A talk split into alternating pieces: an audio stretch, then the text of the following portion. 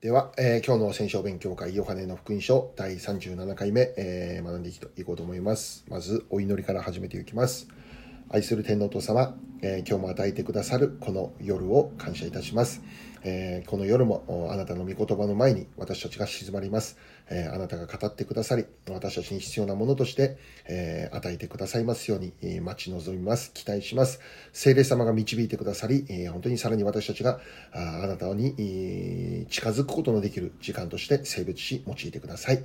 感謝を持って尊き主イエス様のお名前でお祈り申し上げます。アメン。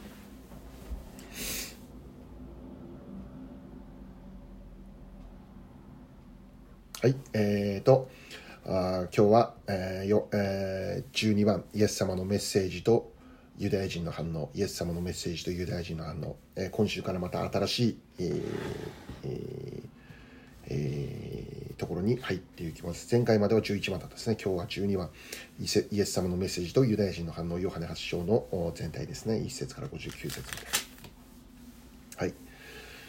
で前回の復習でですね、前回、えー、まあ、先週1週間お休みしたんですけどもその前ですね、えー、ヨハネ7章の学びが終わりました、えー、で7章ではこのカリオの祭りの中に現れたイエス様ということでこのイエス様がカリオの祭りの中でどのようなメッセージを語ったのかということに、えついて、えまあ、学ぶことができました。で、そのイエス様のメッセージをまあいろいろ聞いた人々の人々人々の中で、えー、あの、あの方は確かに預言者だという人もいたり、この方はキリストだと、えー、まあ断言する人もいたり、いや、そうではないだろうと。ガリレアからはキリストは出ないだろうと、そういうふうに、まあ、否定的に捉える人々もいたということですね。で、イエス様に関してこの全く2つの、え、対立する反応が現れていた。しかし間違いのないことは、このイエス様のなされた出来事を見て、またイエス様の語られた内容を聞いて、多くの人々の心が間違いなく開かれていったということですね。イエス様ってどういうお方かっていうことに対する考える時間、黙想する時間、また話し合う時間というものが確実に持たれているということですね。本当に少しずつではあるんですけども、イエス様に対する信仰も人々の中で芽生え始めていた。です、えー、前回のこの7章の45節から見ればですね、7章の45節から見るならば、えー、役人たちの中にも、えー、混乱が起こっていたということを見ることができました。多くの人がイエス様を信じ始めている状況に、えー、この役人たちも混乱を覚え始めるんですね。で、さらに重要なことはこの役人たちの中にもイエス様に対する信仰が芽生えてきているということでした。イエス様が行われた選挙を通してイスラエルの人々の中に確実にこの信仰の実が結ばれ始めてきていた。はい。信仰は聞くことから始まる。私たちも御言葉を聞いて、え信仰があ、まあ、芽生えてきた。そしてこれからも、え私たちが御言葉を聞き続けていくことを通して、えこの信仰の成長というものが与えられていく。御言葉を離れた信仰はありません。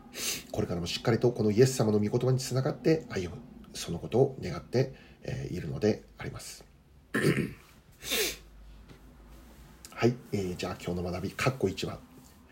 えー、会員の現場で捕らえられた一人の女性、ヨハネの発祥の1節から11節まで読みます。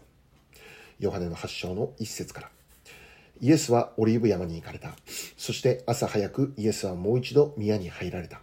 民衆は皆身元に寄ってきた。イエスは座って彼らに教え始められた。すると立法学者とパリサイ人が会員の場で捕らえられた一人の女を連れてきて真ん中に置いてからイエスに言った。先生、この女は会員の現場で捕まえられたのです。モーセは立法の中でこういう女を、えー、石打ちにするように命じています。ところであなたは何と言われますか？彼らはイエスを試してこう言ったのである。それはイエスを告発する理由を得るためであった。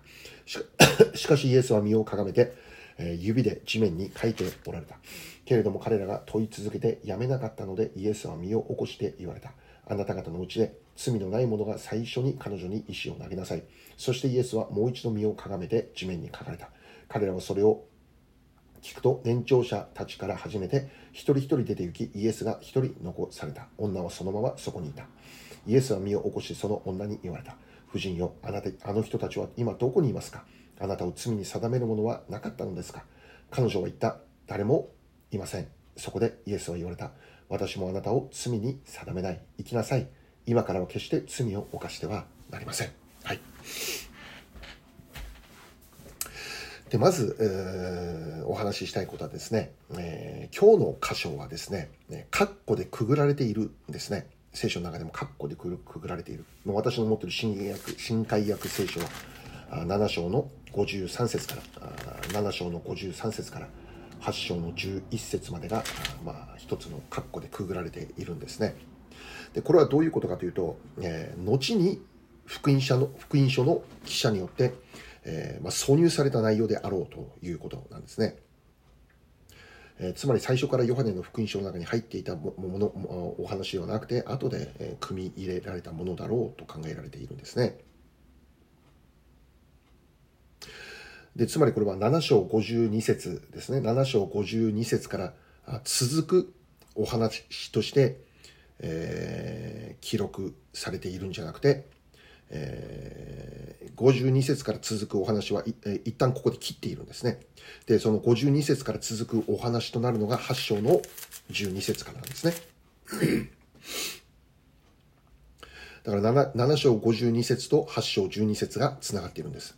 しかしこの7章53節から8章11節までは、つながったお話として記録されていることではないんですね。後で福音書記者によって挿入された内容であるということです。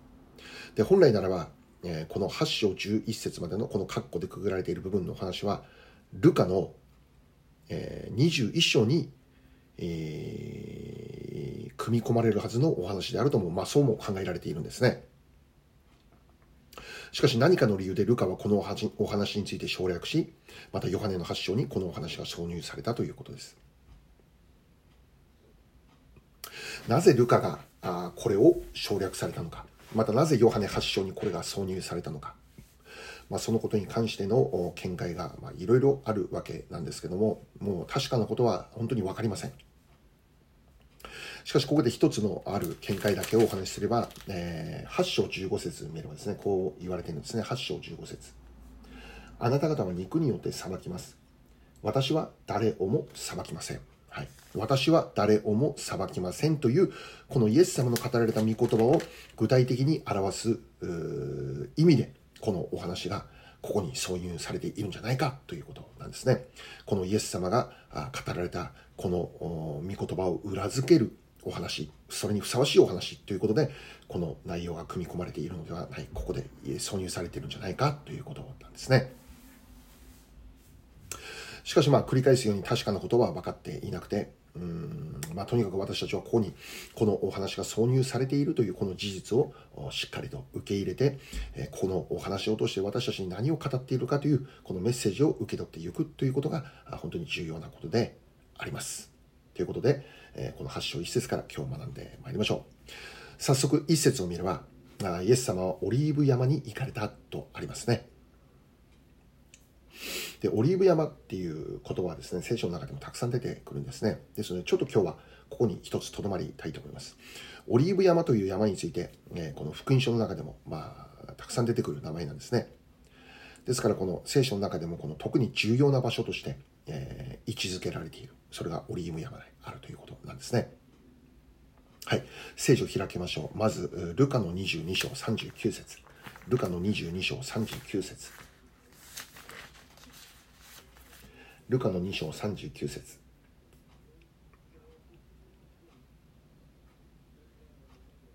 それからイエスは出て、いつものようにオリーブ山に行かれ、弟子たちも従った。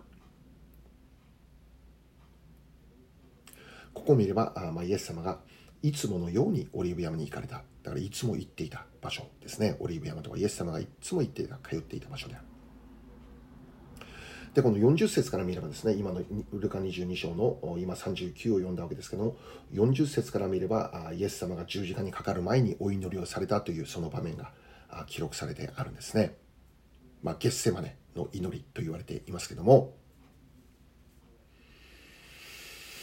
イエス様が十字架にかかる前夜、もう繰り返して、祈りを捧げた場所、それがあのオリーブ山だったんですね。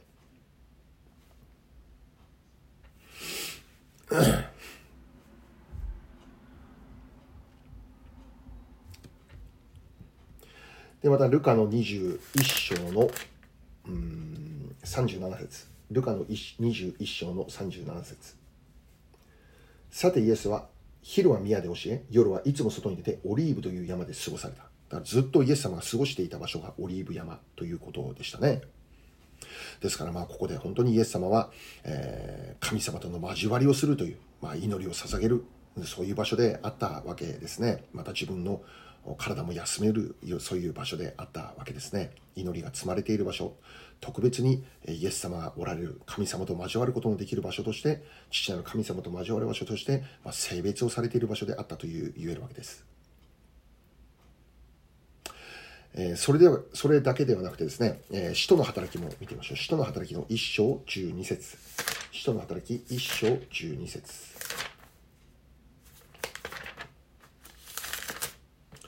これは私たちが本当に知識として覚えておきたいところですけど、使徒の働き1章の12節そこで彼らはオリーブという山からエルサレムに帰った。この山はエルサレムの近くにあって安息日の道のりほどの距離であった。はい。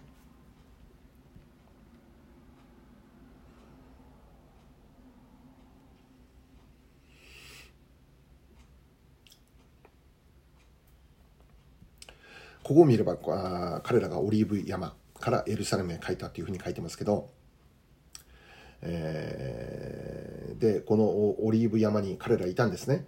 じゃあこのオリーブ山で彼らがいた時に何が起こったかというと使徒の働きの一章9節から書いてあるんです。9節から見たら何が書いてるかというとイエス様が天に上げられていく場面ですね。復活したイエス様が40日後天に昇っていかれる。それがオリーブ山だったわけですね。オリーブ山からイエス様昇天された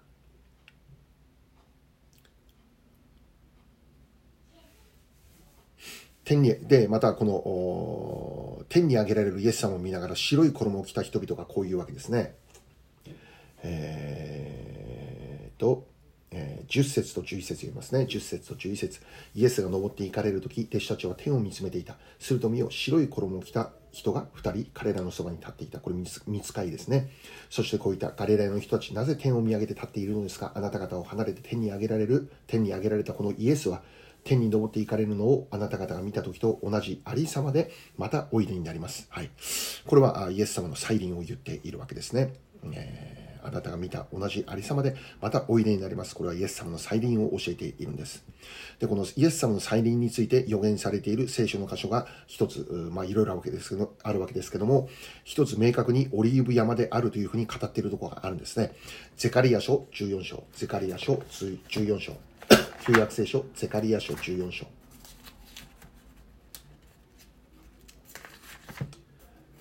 ゼカリア書14章の10 14章の3節4節。14章の3節4節を読みます。旧約聖書ゼカリア書。14章の3節4節です。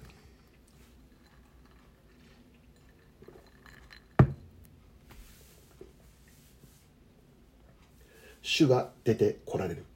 決戦の日に戦うようにそれらの国々と戦われる。その日主の足はエルサレムの東に面するオリーブ山の上に立つ。オリーブ山はその真ん中で2つに裂け、東西に伸びる非常に大きな谷ができる。山の半分は北へ移り、他の半分は南へ南へ移る。はい。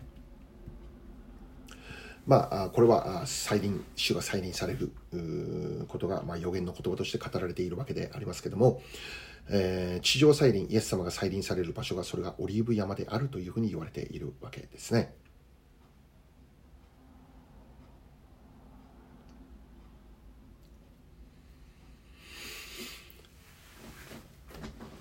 で、まあ、このようにこのオリーブ山っていうのは聖書の中でも特に重要な場所であるとして記録されてあるということですね。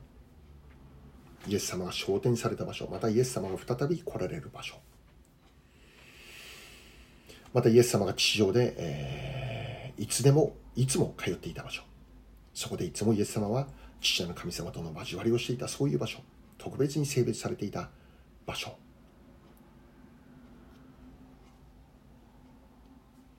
ここから一つ学ぶことは私たちにもこのオリーブ山のような場所が必要である。イエス様がいつも通い、そこで祈りを捧げていたように、私たちもいつもその場所で祈り、御言葉を聞き、神様と交わりをすることのできる場所。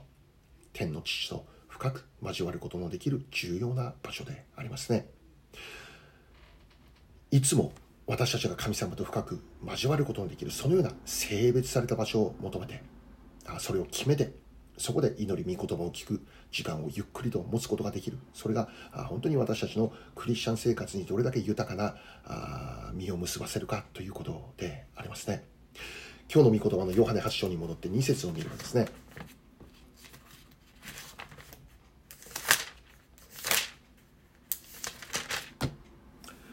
ヨハネの8章に戻って2節を見れば、そして朝早くイエスはもう一度宮に入られた民衆は皆身元に寄ってきたイエスは座って彼らに教え始められた。はい、イエスはもう一度宮に入られた。オリーブ山で、えー、過ごされたイエス様は朝早く宮に入っていかれ、そこで集まってきた人々に、まあ、聖書を教え始めるわけですね。イエス様はいつもこの人々に聖書を教えることを、まあ、日頃行っていたわけです。しかしその前には必ずこのオリーブ山があったわけですね。えー、つまり神様との祈りがあった。イエス様はいつも祈りを持って、えー、ご自身の働きを始められるお方であったということですね。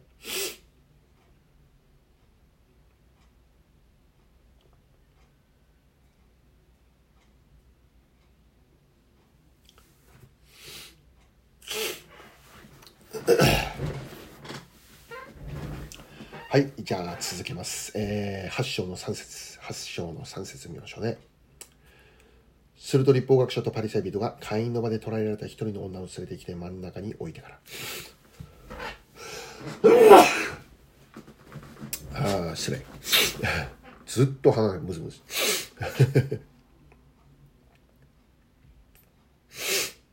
8章3節はい。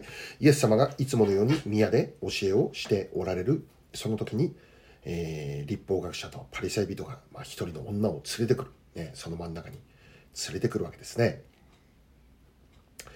えー、で、これは、会員の現場で、えー、捉えたものだということですね。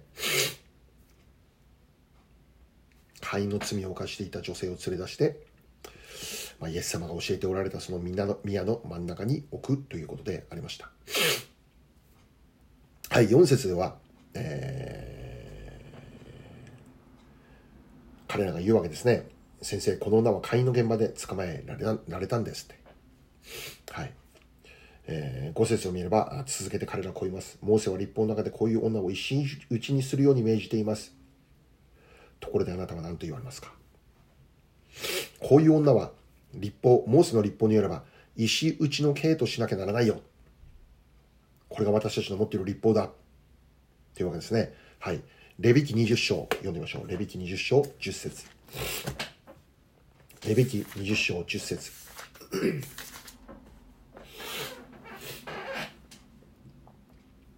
レビキ2章、あ、20章、10節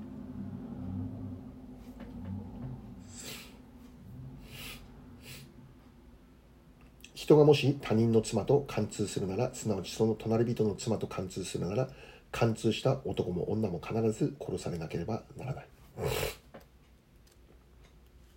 まあ、ここでは他人の妻とか、まあ、そのように、えー、限定的に書かれてますけども、しかし、まあ、貫通罪ということは、あもう当時の常識の中では、もう本当に石打ち系の受けなきゃならない、そのような罪であるということですね。はい。モーセの立法、彼らの持っている立法によるならば、この女は石打ち刑ということであります。ところで、イエス様、あなたは何と言われるんですか？って、まあ、彼ら質問するわけですね。で、6節を見れば、彼らはイエスを試してこう言ったって書いて言ってるんですね。彼らはイエスを試してこう言った。イエスを告発する理由を得るためであった。これどういうことで、どういうことかというと、彼らは考えたわけですね。まあ、なんとかしてイエス様を、え処刑しなきゃならない。ね、この邪魔者を消さなきゃならない。彼らはイエス様を殺害する、もうすでに、えこの策略を練っていましたからね。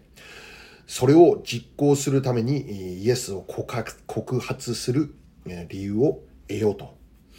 まあ、そのために彼らは知恵を働かして、えー、このようなことをしたわけです。で彼らは考えたわけですね。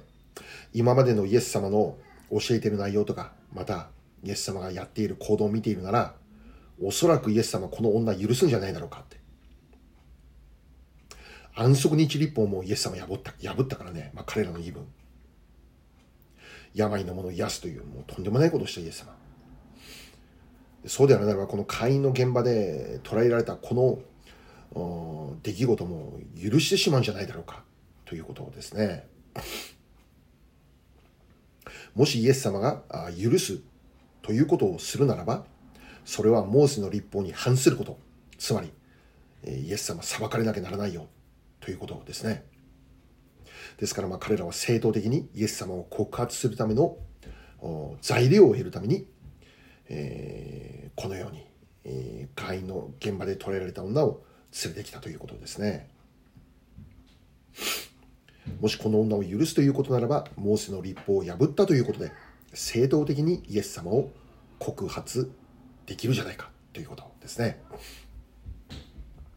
しかし彼らの問いに対してイエス様は何をしたでしょう、えー、6節でイエスは身をかがめて指で地面に書いておられた。ね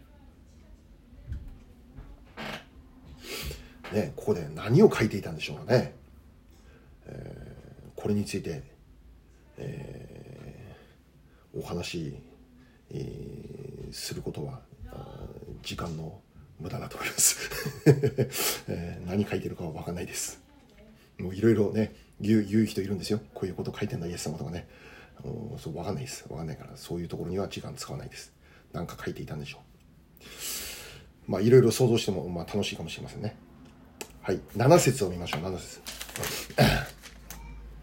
立法学者たちはあその地面に書き続けている。まあいわば彼らの問いかけを無視する。イエス様をに問い続けるからね。問い続けてやめなかった。ね。するとイエス様はようやく身を起こして、一言、言葉を発せられます。一言だけ言葉を発せられ、発節を見れば、その発せられた言葉の後、もう一度身をかがめて地面に何か書かれていた。はい。何を言われたんでしょうかね。7節あなた方のうちで罪のない者が最初に彼女に石を投げなさい。あなた方のうちで罪のない者が最初に彼女に石を投げなさい。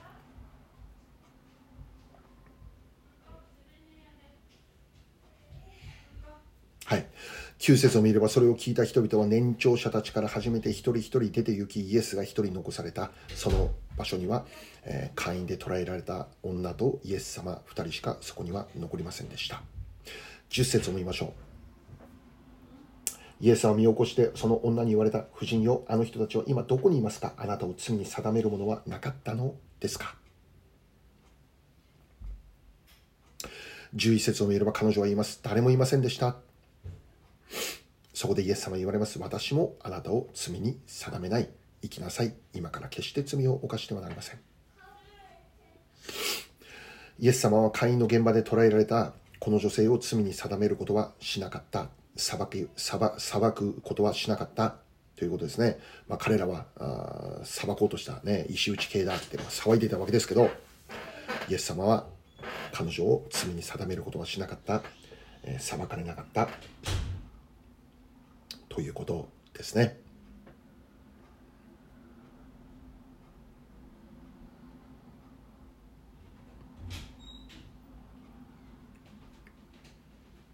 また人々も彼、彼女を捉えた人々も、イエス様の語られたその一言、内容、言葉を聞いて、その場から一人一人立ち去ってしまった。この女性を罪に定めることができる人は一人もいなかった。定める、裁きを行う人は一人もいなかった。つまりイエス様の問いかけに対して人々は自分も罪人であるという自覚を持っていたということですね。えー、で、今日こういう内容ですけど、この内容から考えたいことをですね、えー、まず7節ここでイエス様が言われたことは、えー、あなた方のうちで罪のない者が最初に彼女に石を投げなさい。つまりこれは、あ罪のない者がもしそこにいるならあ、この女性に石を投げることできるということですね。そうなんです。実際、この女性は石で打たれなきゃならない罪を犯していたということですね。イエス様は彼女を許すんで、最終的には許すわけですね。しかし本来ならば彼女は石で打たれなければならない罪を犯していたということをイエス様も認めているということですね。えー彼女の罪を見過ごして言ってんじゃなくて、えー、彼女の中には間違いなくそういう罪がある、石で打たれなければならないような罪を犯していたということをイエス様は認めていたんですね。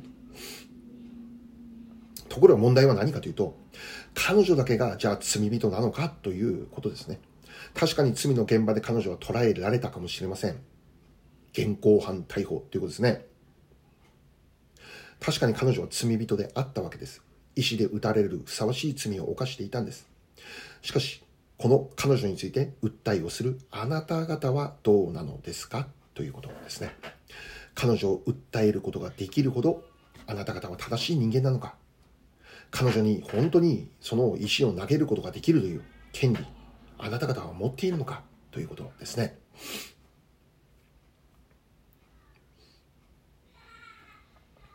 それを聞いた人々は、え年長者方から始めて一人一人その場所から立ち去っていった。彼女に石を打つことができる権利を持った人、つまり自分は罪人ではない石を投げる権利があると主張できる人はそこには一人もいなかった。で、ここで一つ本当に感謝なことはですね、彼らが自分たちが罪人であると認めることできたことですね。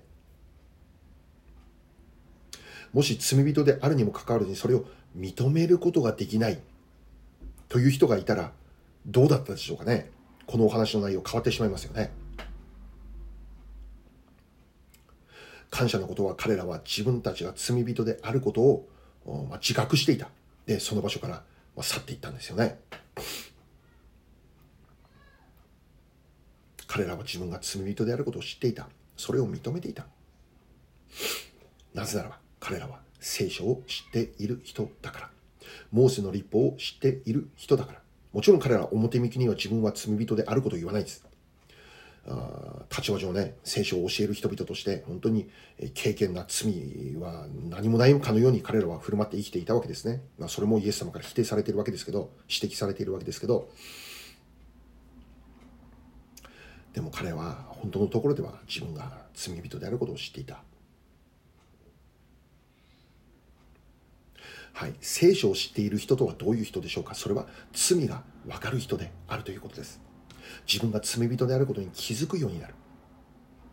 聖書の御言葉とは私たちの心の深いところまで照らすことのできる光。御言葉の光に照らされるとき、私たちは今まで分からなかった罪が見えてくるようになる。今まで曖昧になっていたものがはっきりと見えるようになってくる。詩編119編105節読みましょう。詩編119編105節これも、えー、有名な御言葉ですね。詩編119編105節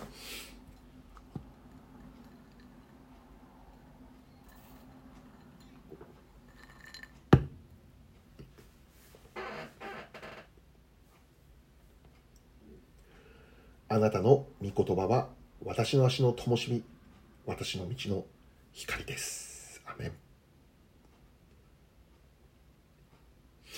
御言葉は灯火光。御言葉という光が私たちに照らされる時、えー、罪が何か、また神が言う義が何か、それが分かるようになってくる。御言葉の光に照らされる前には見えなかった罪が御言葉が照らされることによってわかる。私たちは御言葉を知れば知るほど自分がいかに罪深いものであるかに気づきイエス様の救いが必要なものであり悔い改めの必要なものであることが分かってくる。だから私たちが聖書の御言葉を知れば知るほど私たちに起こらなければならないことそれは謙遜であります。神様の見舞いでひざまずくしかない。罪人であることに気づきそれを悲しむようになるということです。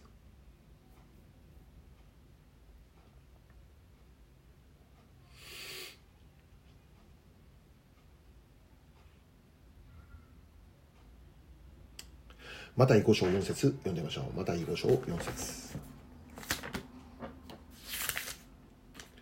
また五章4節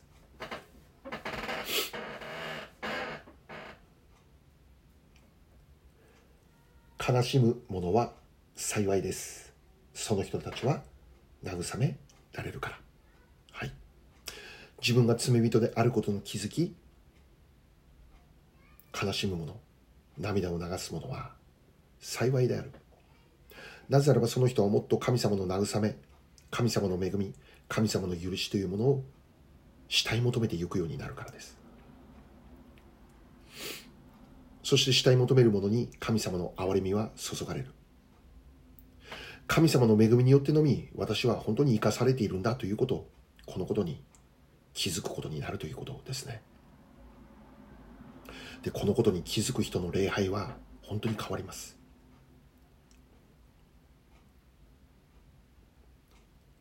自分が罪自分の罪深さに気づく人は神様の恵みにもっと気づくようになります。神様の恵みを知った人の礼拝は本当に真実な礼拝に変わっていきます。心からの礼拝を捧げるものに変えられていきます。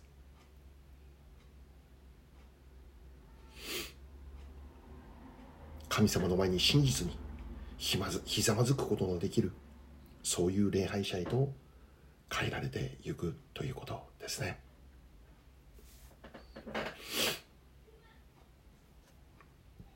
はい。今日の御言葉に戻って、えイエス様の語ることを聞いた人々は年長者から一人一人去って行きました。残されたのは誰ですか？イエス様だけ。まあ、その女性と。イエス様だけ。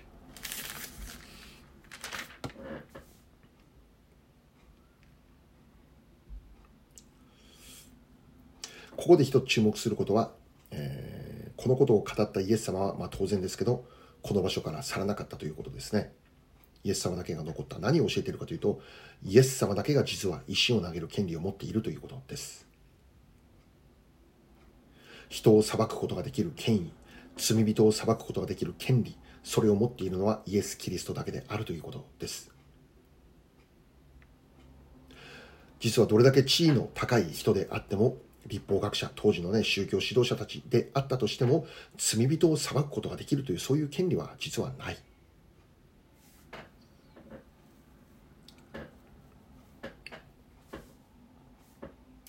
なぜならば彼らも罪人だからであります。本当の意味で罪人を裁くことができるのは、えー、まあ、イエス・キリストしかいないんだと。イエス様以外に罪人を裁ける人はいないんだと。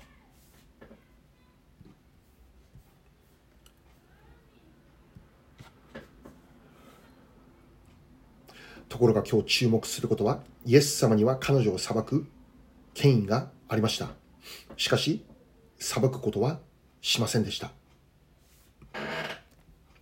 もう一度11節を読みましょう。11節彼女は言った。誰もいません。そこでイエスは言われた。私もあなたを罪に定めない。生きなさい。今からは決して罪を犯してはなりません。私もあなたを罪に定めないと言っている。で、ここで一つ思い起こされる御言葉が、マルコの福音書2章17節であります。マルコの福音書2章の17節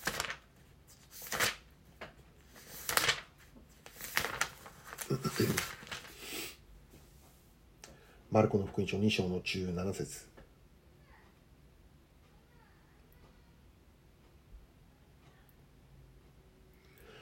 イエスはこれを聞いて彼らにこう言われた。医者を必要とするのは丈夫なものではなく病人です。私は正しい人を招くためではなく罪人を招くために来たのです。はい。イエス様は罪人を裁くために来たとは言いませんでした。罪人を招くために来たと言われるんですね。招く。どこに招く？天の御国へと招く裁きではなく彼らをその中から救うために来た。でそれを実現されたのが十字架の出来事でありましたね。イエス様がかけられた十字架を通して私たちの罪の裁きをイエス様が代わりに受けてくれた。罪人である私たちをイエス様が裁く裁くということではなくて自分が身代わりとなって私たちを受けるべき、えこの裁きを受けてくださった。それによって私たちの罪は許されるという恵みに預かることができたのであります。裁きの中から救われて永遠の命という祝福に預かることができました。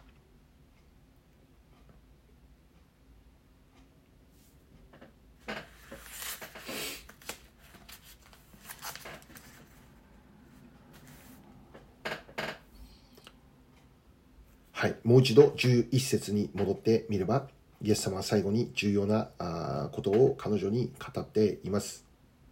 今からは決して罪を犯してはなりません。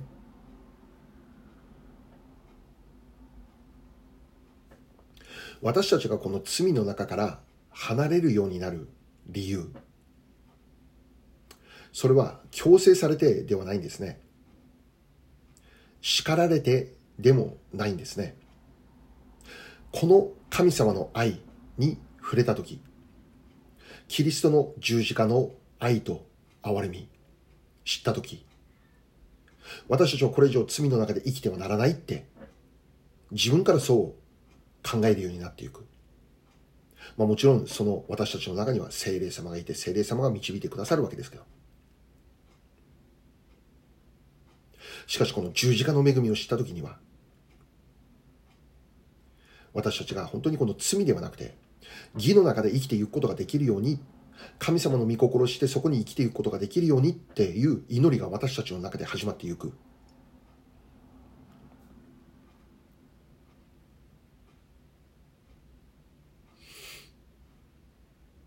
神様の御心、それは裁きではなく救いなのです。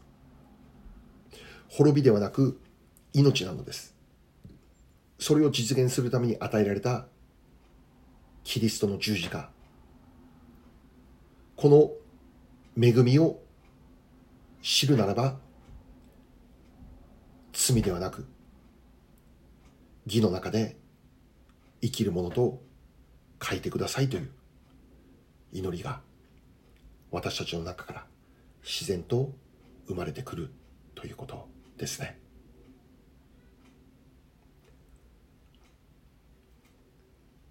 今からは決して罪を犯してはなりませんってイエス様言いましたけど、はい、その通りです。私はこれ以上罪の中で生きるものになりたくありません。神様の願う、御心にかなう器として生きてゆく、そのことを本当に願います。そういう告白が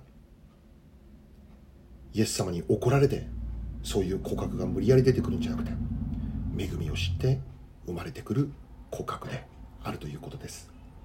そのような告白の中でこれからも、え歩んでいきたいと願っております。お祈りいたしましょう。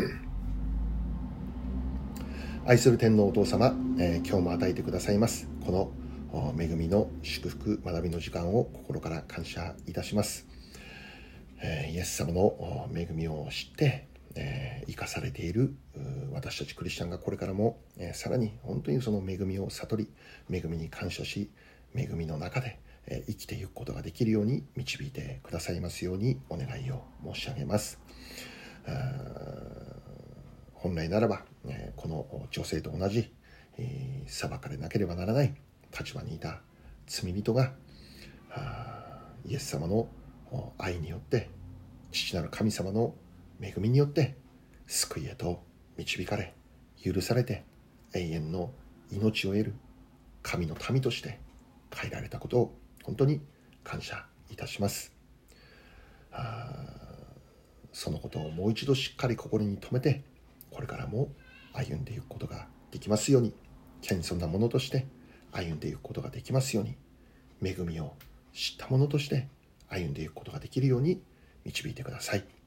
すべてに感謝いたします。尊き主イエス様のお名前でお祈り申し上げます。アーメン。はい、アーメン。感謝します。はい、今日の学びは以上となります。お疲れ様でした。感謝いたします。ハレルヤー。